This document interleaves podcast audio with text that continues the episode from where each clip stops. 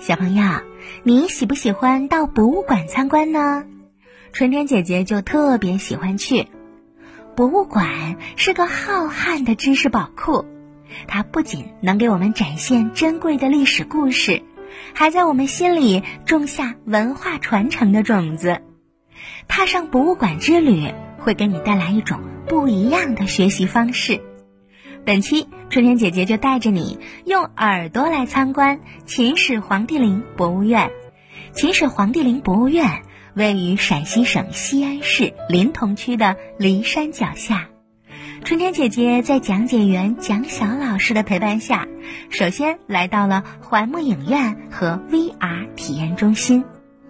这里的环幕影院采用的是循环放映的方式，免费对观众开放。让你在走进兵马俑俑坑前，先了解很多大秦的文化和秦俑的介绍。VR 体验也很有意思，可以戴上 VR 4D 眼罩，坐在360度旋转的椅子上，体验 4D 短片《秦兵马俑》。映入眼帘的就是气势宏大的秦兵马俑俑坑。公元1974年3月。临潼农民打井，才使这被埋没的世界奇迹得以再现。经过考古发掘，共发现三个迷葬俑坑。秦兵马俑显然是始皇帝京城宿卫军的象征，分车兵、骑兵、步兵三大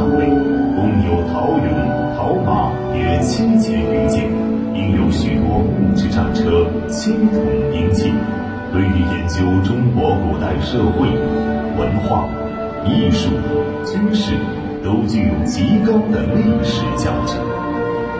秦始皇兵马俑被誉为世界第八奇迹，是二十世纪考古史上的伟大发现。离开了环幕影院，小小老师就带着我来到了规模庞大的秦兵马俑一号坑。小朋友们，大家好，我是秦始皇帝陵博物院的讲解员小小老师。今天呢，我带大家参观兵马俑。兵马俑呀，可以说是世界的奇迹，民族的骄傲。我们常说，到了中国不看兵马俑，就如同到了埃及不看金字塔一样。今天我们一起来参观吧。现在呀，我们要去的是一号俑坑。我们目前呢，秦始皇帝陵博物院共发掘了三个俑坑，一二三号坑，它们的名字是按照时间顺序来命名的。当然，我们来看这个一号坑呢，它是一九七四年的三月份，这里的农民伯伯们打井的时候偶然间发现的，非常的壮观。整个一号俑坑的面积为一万四千二百六十平米，但一二三一共加起来有两万多平米呢。陶俑非常的多，就有人想问到为什么要修这么多的陶俑呢？其实呀，这里的陶俑是用来陪葬的偶人。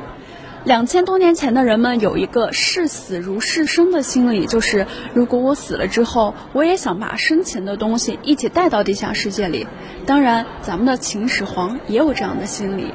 不过呢，秦国在秦献公元年以前，他们的陪葬是用活人来陪葬，但人们都认为活人陪葬太残酷了，就把这个制度给。废止掉了，可即便是制度废止了，人们这种视死如视生的这个心理，并没办法一两天就改变掉。所以呢，他们就会用木头、石头、金属，再或者像咱们这样的陶土制作出来的俑人为自己陪葬了。那么，这个一号俑坑东西长是二百三十米，南北宽六十二米，面积一万四千二百六十平米。从这里呢，我们看到陶俑出土的有一千三百多件。当然呢，专家们根据这个目前已出土的密度推测，一号俑坑如果全部打开，我们可见的陶俑陶马大概有这个六千多件，嗯，非常多。那映入眼帘的这些陶俑，有没有发现它们有什么特点？是不是有的没有穿戴铠甲？对，没错，最前面的人他们是不穿戴铠甲的，他们是英勇的冲锋陷阵的人，就是最勇敢的人冲在最前面。所以呀，我们看最前面的这些陶俑呢，在军阵上来说，可以谓是这个前锋。呃，专家们就发现，哎，有前锋了，还有主力部队，还有侧，就是脸侧在旁边的这个呢，被称作侧翼。后边还有一排往后看的，等于我们这四个方向都有人观察着。敌方如果从四方突击的话，没错，我们都能看到。那这个呢，在军阵上来说，就是有前锋、有后卫、有侧翼、有主力部队。那我们刚刚说到的最前面的没有穿铠甲的，就是前锋；紧随其后的呢，就是主力部队了。其实主力部队是由车兵和步兵组合而成的。我们看步兵就是站在这里的讨用。那车兵在哪里呢？咱们看不到马车，因为两千二百多年前的这个马车呀都是木质的，木头早已经腐朽了。但是我们可以从这里看到马车。的这个遗迹，推测这个区域呢就是乘风马车的位置。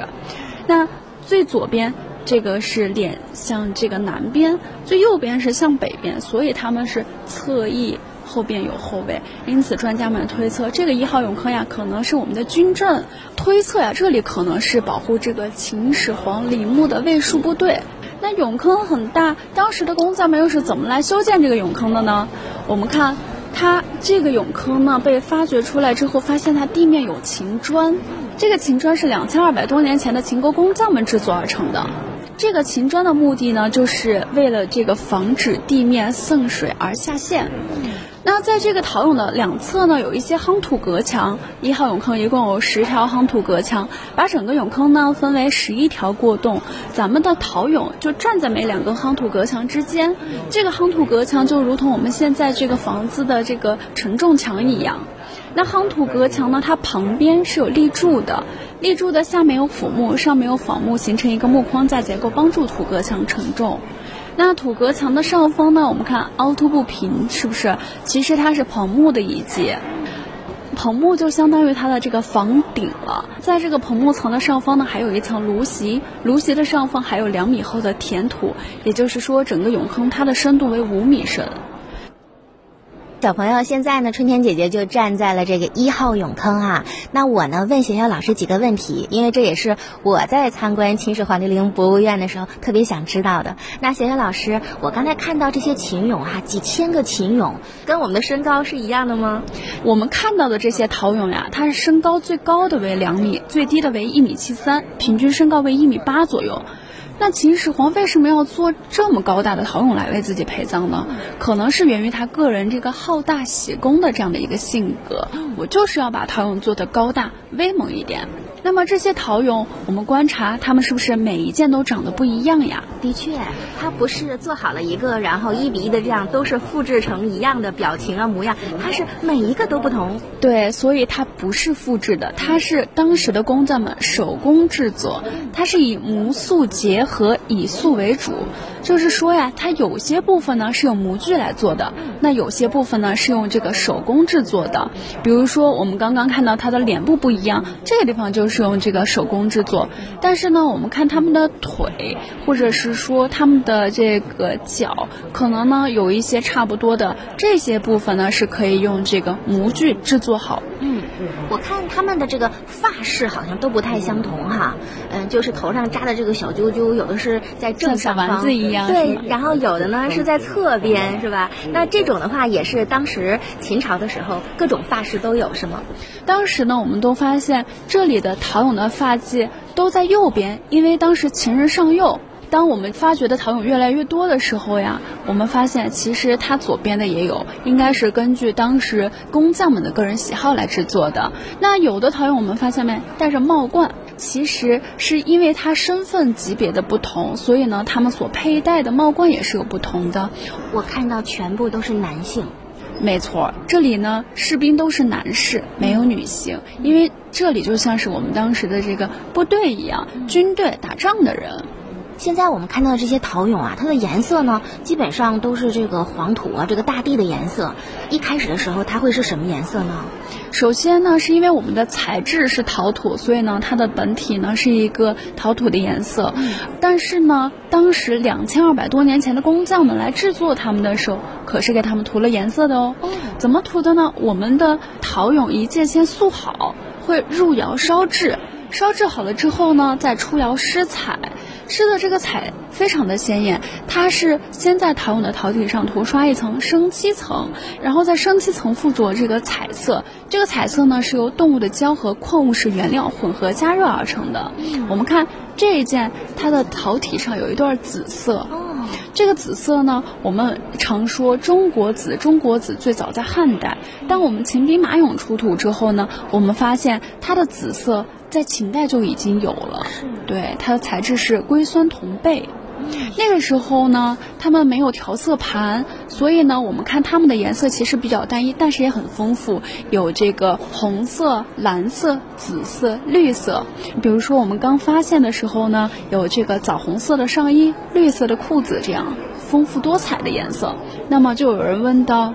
为什么是不一样的颜色？这么多彩色呢？部队不应该统一衣服吗？嗯，其实当时呀，他们只统一配发铠甲，嗯，他们的服饰呢是自己购买的。那我们在这个《一封家书》中就有听说过，当时的秦代的一个人呀，叫黑夫，他给他的家里人写信。就说我没有钱了，请家人尽快给我寄钱来，我要买衣服、买鞋子，我还要给别人还钱，足以说明当时啊他们是不配发这个服装，只配发铠甲的。感谢秦始皇帝陵博物院的讲解员蒋晓老师的详细讲解。这兵马俑的采访录音呀，奇妙的故事还有很多呢，我们下周六的节目接着来听吧。